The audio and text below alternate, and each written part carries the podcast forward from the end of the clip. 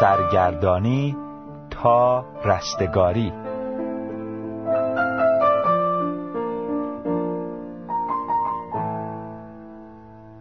عزیزان شنونده در طول هشت برنامه گذشته چهار فصل از کتاب از سرگردانی تا رستگاری رو براتون خوندم و معنی گناه نتایج گناه معنی نجات و اصول اساسی نجات تشریح کردید در این برنامه خواندن فصل پنجم کتاب از سرگردانی تا رستگاری رو آغاز می کنم لطفا با دقت به دنباله برنامه گوش بدید.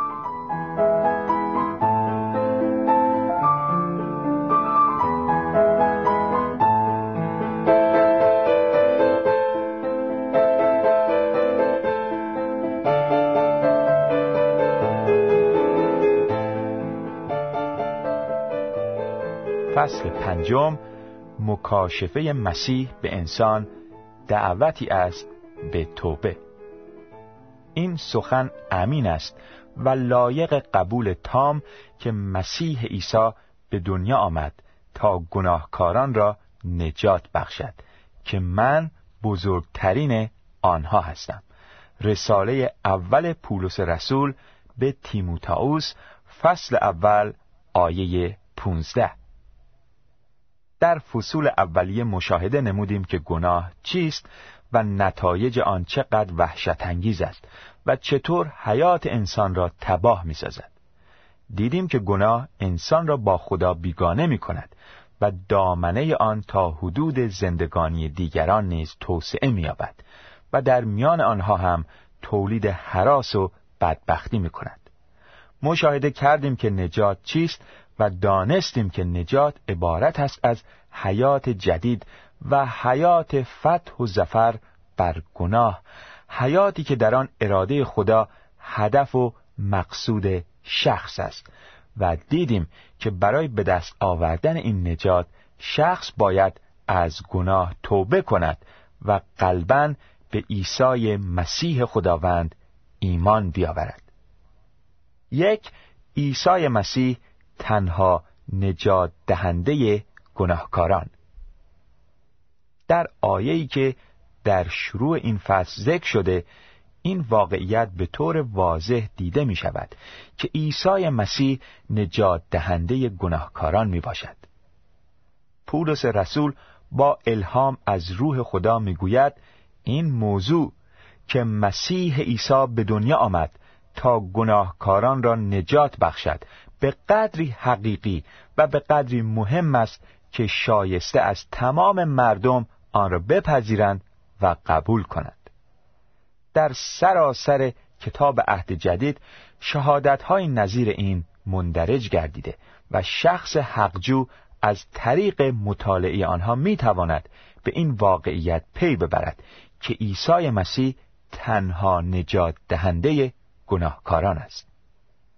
در کتاب عهد جدید می‌بینیم که قبل از تولد عیسی مسیح فرشته بر یوسف ظاهر شد و به وی گفت که نامزدش مریم از روح القدس حامله شده است و پسری خواهد زایید که باید عیسی نامیده شود زیرا او قوم خود را از گناهانشان رهایی خواهد داد. انجیل متا فصل اول آیات 20 و 21 موقعی که عیسی تولد یافت فرشته که بر آن چوپانان ظاهر گردید تولد وی را با این عبارات به چوپانان اعلام کرد. اینک بشارت خوشی عظیم به شما می‌دهم که برای جمیع قوم خواهد بود. امروز برای شما در شهر داوود نجات دهنده که مسیح خداوند باشد متولد شد. انجیل لوقا فصل دوم آیات ده و یازده. عیسی خودش فرمود من در هستم. هر که از من داخل گردد نجات یابد. انجیل یوحنا فصل دهم آیه 9 و باز فرموده است که آمده است تا گم شده را بجوید و نجات بخشد. انجیل لوقا فصل 19 آیه ده. پتروس رسول این شهادت را در پیشگاه حکام یهود داد و گفت در هیچ کس غیر از او نجات نیست زیرا که اسمی دیگر زیر آسمان به مردم عطا نشده که بدان باید ما نجات یابیم. کتاب اعمال رسولان فصل چهارم آیه دوازده. و یوحنای رسول توضیح می دهد که خدا مسیح را فرستاد تا نجات دهنده عالم باشد. رساله اول یوحنای رسول فصل چهارم آیه چهارده ادهی می‌گویند چه احتیاجی به وجود نجات دهنده هست و نجات دهنده برای من چه می کند؟ در اینجا نویسنده این کتاب می‌گوید اکنون تصور می کنم که بعضی توضیحات لازم باشد زیرا نمی نمی‌توانند بفهمند که کار نجات دهنده چیست اینها چیزهایی درباره پیغمبران مختلف شنیده اند و گمان می کنند تنها چیزی که برای ما لازم است قبول شخصیت پیغمبری به خصوص یا پیغمبران است ولی کمتر متوجه احتیاج خود به نجات دهنده می باشند.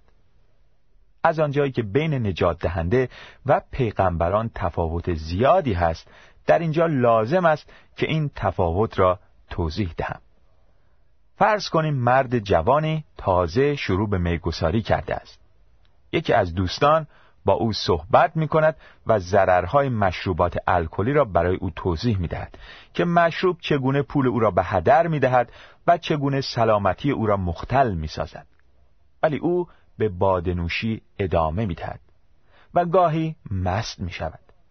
در این موقع دوست دیگری او را من می کند و به وی می گوید اگر فورا مشروب ترک نکند دیگر هیچگاه نخواهد توانست خود را از چنگال آن برهاند. و متذکر می شود که ممکن است روزی در حال مستی مرتکب خلاف بزرگی شود و حتی احتمال دارد که دستش به خون کسی آلوده گردد. پس از آن یک روز مرد جوان در حال مستی از خود بیخود شده در کنار کوچه می افتد که رفیق سومی فرا رسیده او را در آن حال می بیند و او را بلند کرده با تاکسی به منزل می‌برد و در رخت خوابش میخواباند و از او توجه می‌کند تا هوشیار شود. سپس کاری برای او پیدا می‌کند. هر روز صبح او را به محل کارش میرساند و هر روز عصر رفته او را به خانه می آورد تا اینکه وی در وسوسه نیفتد. بدین نحو مرد جوان بالاخره بر عادت خود به مشروب خاری غلبه مییابد. آن دو رفیق اول برای این شخص به منزله پیغمبرانی بودند که نصیحتش می‌کردند منعش می‌کردند تهدیدش می‌کردند و پیش بینی می‌کردند که اگر دست از میخارگی بر ندارد چنین و چنان خواهد شد. ولی رفیق سوم به منزله نجات دهنده او بود. وقتی مرد جوان مستاصل و درمانده کنار کوچه افتاده بود رفیق سوم او را یافت. او را کمک و حمایت و مراقبت نمود تا در مسیر درست قدم بردارد. این است تفاوت بین پیغمبران و عیسی مسیح نجات دهنده.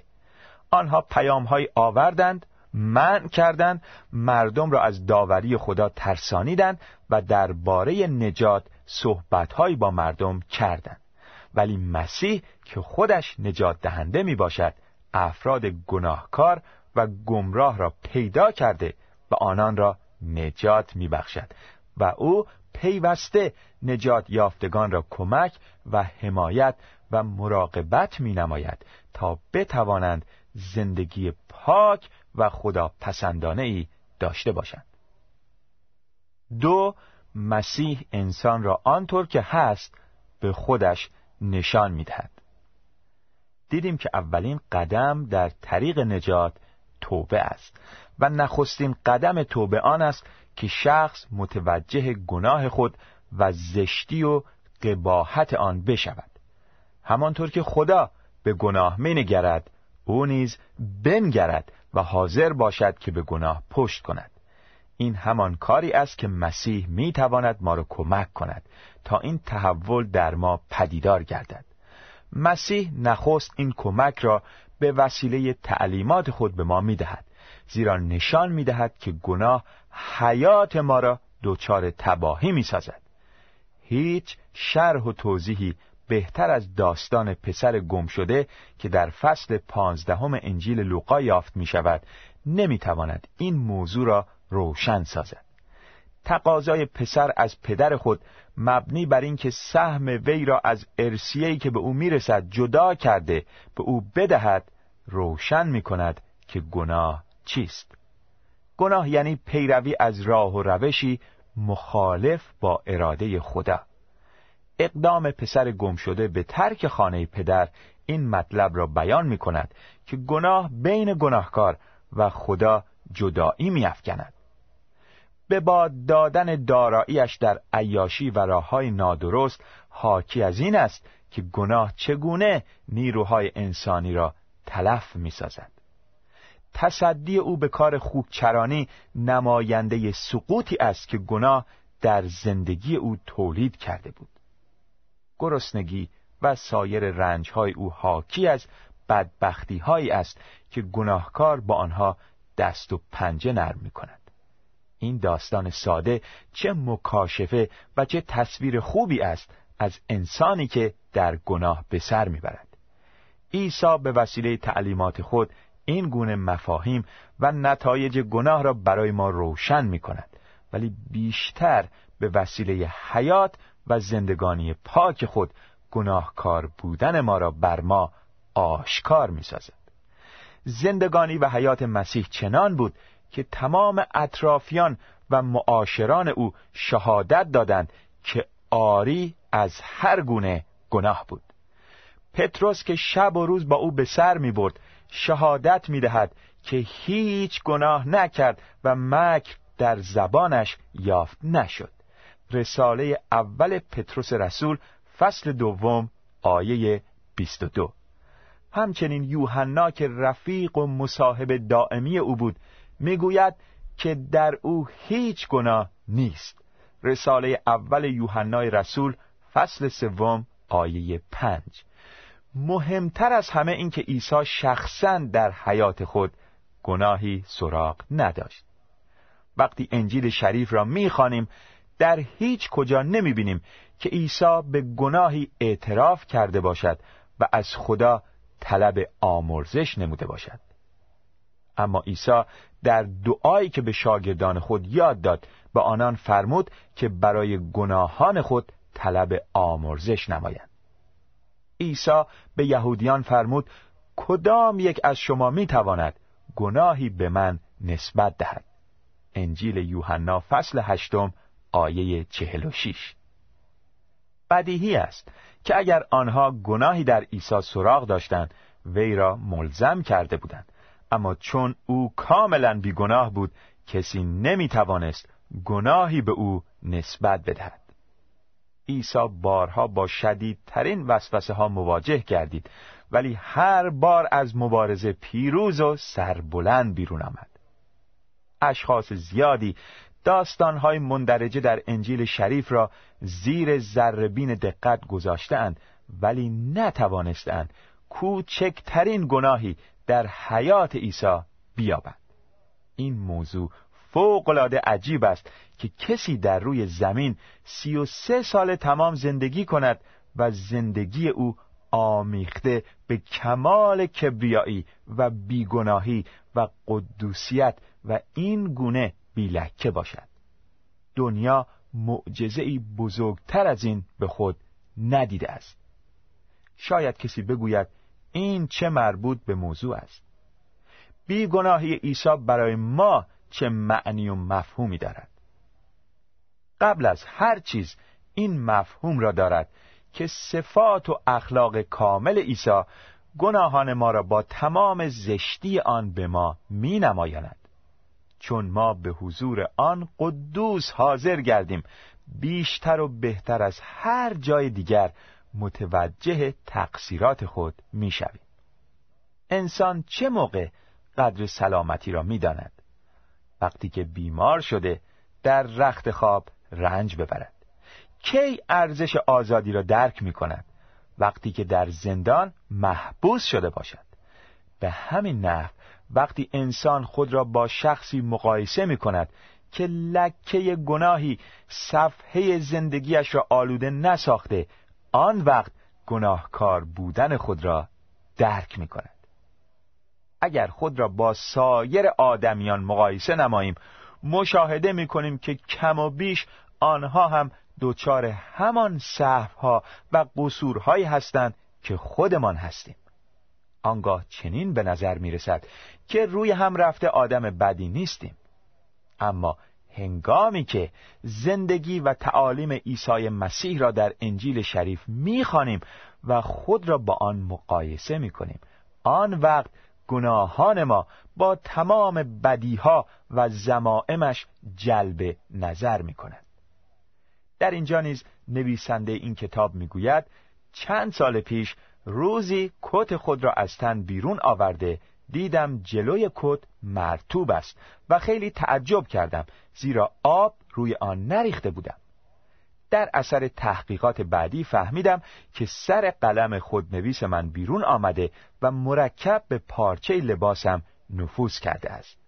به این علت در وهله اول متوجه اصل موضوع نشدم زیرا کت من سیاه بود و لکه مرکب در روی آن به نظر نمی رسید.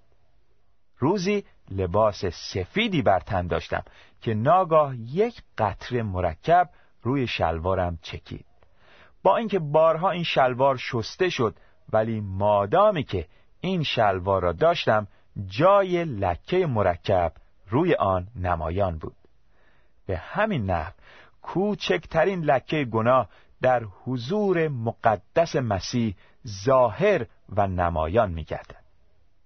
هنگامی که شخصی شریف و درستکار و جدی در اداره استخدام می شود بعضی از کارمندان خلافکار اداره فورا در صدد برمی آیند که وسایل اخراج او را فراهم کنند آنها حرفهای دروغ و نسبتهای ناروا درباره او بین مردم پراکنده می‌سازند و او را متهم می کنند چرا؟ زیرا درستکاری او نادرستی آنها را نمایان و آشکار می سازد و سعی و عمل او تنبلی و قصور آنان را هویدا می کند. حکایت شده که در یکی از کشورهای غربی دختری برای گرفتن بلیت راه آهن به ایستگاه رفت. و هنگامی که در اتاق انتظار نشسته بود زن جوانی وارد گردید که ظاهرا تحت تأثیر مستی و بادنوشی بود او با صدای بلند صحبت می کرد. بعضی از تکه های لباسش از چمدان بیرون آمده و آویزان بود. وقتی روی صندلی نشست شروع به خواندن کرد ولی خانم هایی که آنجا نشسته بودند از جای برخواسته از آن محل دور شدند. یکی از آنها در صدد بود که پیش خدمتی را صدا کند تا دخترک را خارج سازد. ولی در همین موقع زن جوانی وارد شد و تقاضای اعانه برای یک مصرف خیر نمود و چون متوجه وضعیت شد به طرف دخترک مست رفته در کنار وی نشست و شروع به صحبت کرد تا دخترک پس از مدتی آرام شد. سپس چمدان او را باز نمود و لباسهایش را مرتب کرد. و بعد به طرف باجه بلیت فروشی رفت تا بلیت بگیرد. یکی از خانمهای دیگر در صدد اعتراض برآمد که دخترک حالش برای سفر مناسب نیست. زن پاسخ داد که من دو بلیت می‌خرم و خودم با او مسافرت می‌کنم تا او را به منزل برسانم. زنی که این داستان را حکایت می‌کرد می‌گفت چون دخترک مست این جریانها را دید یک نوع حس افتادگی و شرمندگی به طرزی محسوس در او پیدا شد زیرا روح محبت و همدردی زن جوان به این دختر نشان داده بود که خودش فاقد این صفات خوب است همینطور زندگانی بیعیب و کامل عیسی گناهان ما را به ما می نمایاند. در ایامی که عیسی به دعوت برخواست اوضاع بر همین منوال بود و مردم در حضور او متوجه ناشایستگی و گناهان خود می شدند. در کتاب انجیل شریف می بینیم که پتروس به عیسی ندا در داد و گفت ای خداوند از من دور شو زیرا مردی گناهکارم. انجیل لوقا فصل پنجم آیه هشت. زن فاحشه آنقدر گریست تا اشک دیده او پایهای عیسی را تر نمود. انجیل لوقا فصل هفتم آیات سی و هفت و سی و هشت. مشایخ یهود یک به یک با شرم و خجالت از حضور عیسی بیرون رفتند.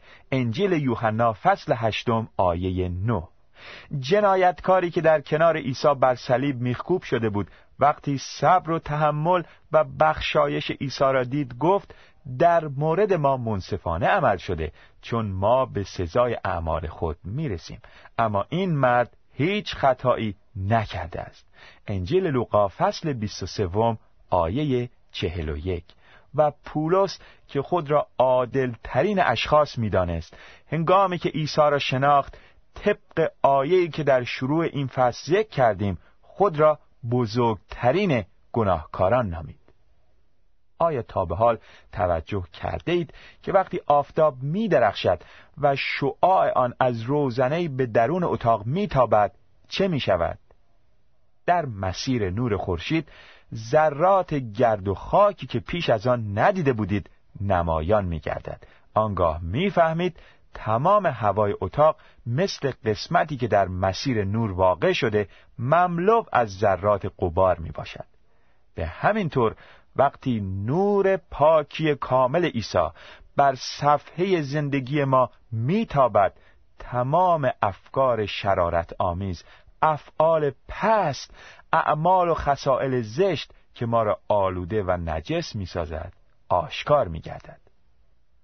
افتادگی و خضوع او تکبر و خودبینی ما را عیان می‌سازد. آوارگی و بیجا و مکانی مسیح که حتی جای سرنهادن نداشت حس آسایش طلبی ما را برملا می کند تسلیم او به خدا به طوری که همه چیز خود را در اختیار پدرش گذاشت خودسری ما را ظاهر می نماید همت او در خدمت به خلق روح سستکاری ما را آشکار می سازد محبت و فداکاری او پرده از روی خودپرستی و خودخواهی ما بر می دارد. هیچگاه در دنیا زشتی گناه به قدر روزی که مسیح مصلوب شد آشکار نگردید. در طی داستان محاکمه او مشاهده می کنیم که نفرت و حسادت به چه طرز ظالمانه ای در مقابل محبت و عاطفه کامل او قرار گرفت. می بینیم که تعصب و سرسختی و غرور در مقابل حلم و شکیبایی و افتادگی قد علم نمود. در دشمنان عیسی خودخواهی و بیعدالتی را به منتها درجه شدت خود و فداکاری و گذشت عیسی را در عالی ترین درجه اعتلاع خود مشاهده می نماییم. در صلیب مسیح تاریک ترین اعمال و پسترین تمایلات انسانی را در مقابل صفحه سفید نیکویی کامل می بینیم و از این رو می توانیم سیاهی و زشتی گناهان بشری را بهتر و بیشتر از هر وقت و زمان تشخیص بدهیم. همچنین در صلیب مسیح مشاهده می کنیم که خدا تا چه حد از گناه نفرت دارد و از آن منزجر است. در رنجهای مسیح و مرگ او می‌فهمیم که خدا حاضر شد جریمه بسیار سنگینی بپردازد تا دنیا را از دست بلا و اون وحشتانگیز گناه رهایی بخشد. غالبا مردم در این مورد اظهار نظر کرده و می‌گویند چرا باید خدا اجازه دهد تا کسی را که خودش به زمین فرستاده آن همه رنج و حقارت و درد و مرگ را بر بالای صلیب تحمل کند؟ ولی باید دانست تنها به این طریق و بدین وسیله بود که انسان توانست عمق فضاحت گناه خود را دریابد و درک کند.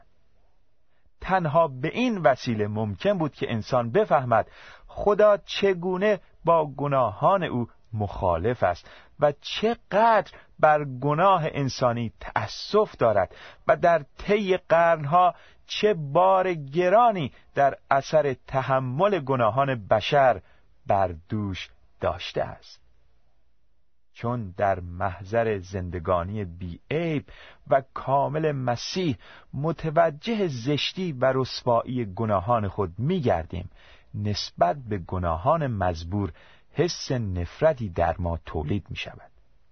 چون تشخیص می دهیم که حسد و تکبر و بدخواهی و بیعدالتی و خودخواهی و حرس و طمعی که در درون ما حکمرانی می کند عبارت از امیال شرارت باری است که مسیح را بالای صلیب فرستاد.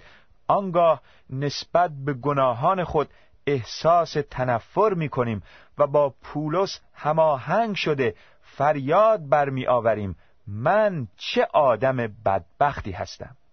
این بدن مرا به سوی مرگ می کشاند کی می تواند مرا از دست آن آزاد سازد؟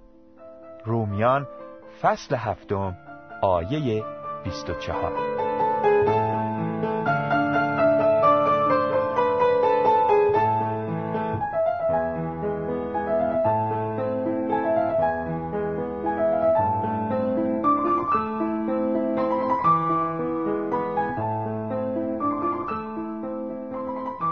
برنامه بعد بقیه فصل پنجم کتاب از سرگردانی تا رستگاری و همچنین قسمتی از فصل ششم این کتاب رو برای شما خواهم خواند.